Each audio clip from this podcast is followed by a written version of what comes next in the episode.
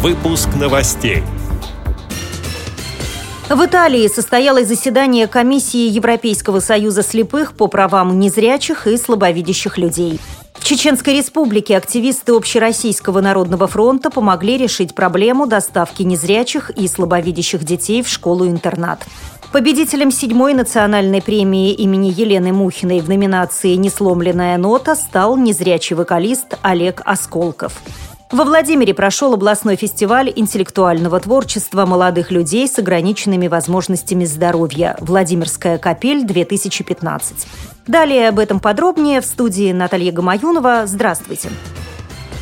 В Италии в городе Тирения состоялось заседание комиссии Европейского союза слепых по правам незрячих и слабовидящих людей.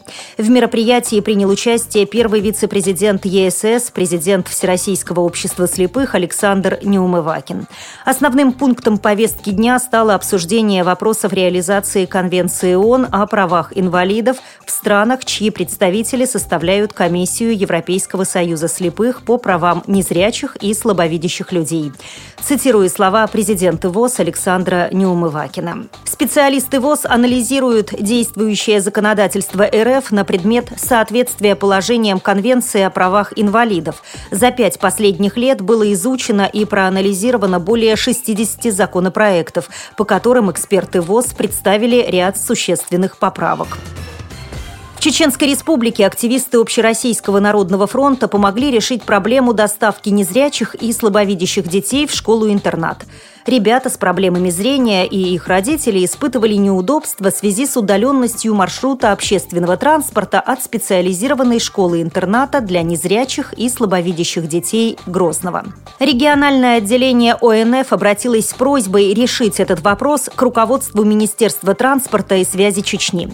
Как сообщается на официальном сайте Общероссийского народного фронта, в результате встречи директора микроавто Лимали Ахмадова с руководителем школы-интерната Аюбом Гайрабековым было решено, что маршрут номер 25 изменит свое движение в пользу образовательного учреждения.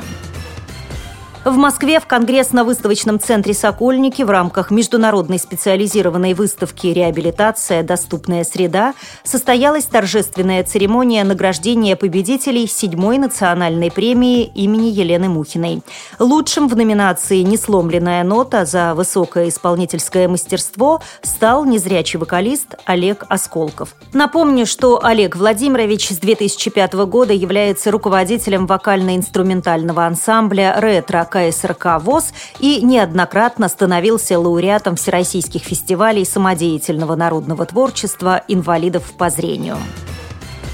Во Владимире прошел областной фестиваль интеллектуального творчества молодых людей с ограниченными возможностями здоровья «Владимирская капель-2015».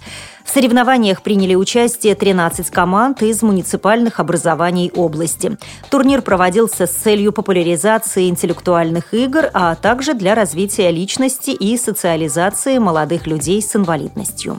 Инициаторами мероприятия выступили областной комитет по молодежной политике и региональные организации Всероссийского общества инвалидов, Всероссийского общества слепых и Всероссийского общества глухих. Подробности у председателя Владимирской областной организации ВОЗ Сергея Воинова. Более 10 лет в Владимирской области проводится фестиваль «Владимирская капель». Фестиваль предполагает несколько конкурсов. Во-первых, это игра «Что, где, когда». Ответы на вопросы ведущего. Второй конкурс – это разгадывание кроссворда. Третий конкурс. Команды отвечают на вопросы, подготовленные заранее командами-соперницами. И четвертый конкурс – это конкурс капитанов «Золотая голова». По результатам фестиваля третье место досталось команде «Провинциалы» из Коврова. Второе место заняли ребята с нашего двора Владимирской областной организации ВОЗ. Главный приз получила команда «Радуга» из Александровского района. С этими и другими новостями вы можете познакомиться на сайте Радио ВОЗ. Мы будем рады рассказать о событиях в вашем регионе. Пишите нам по адресу новости собака. А я желаю вам всего доброго и до встречи.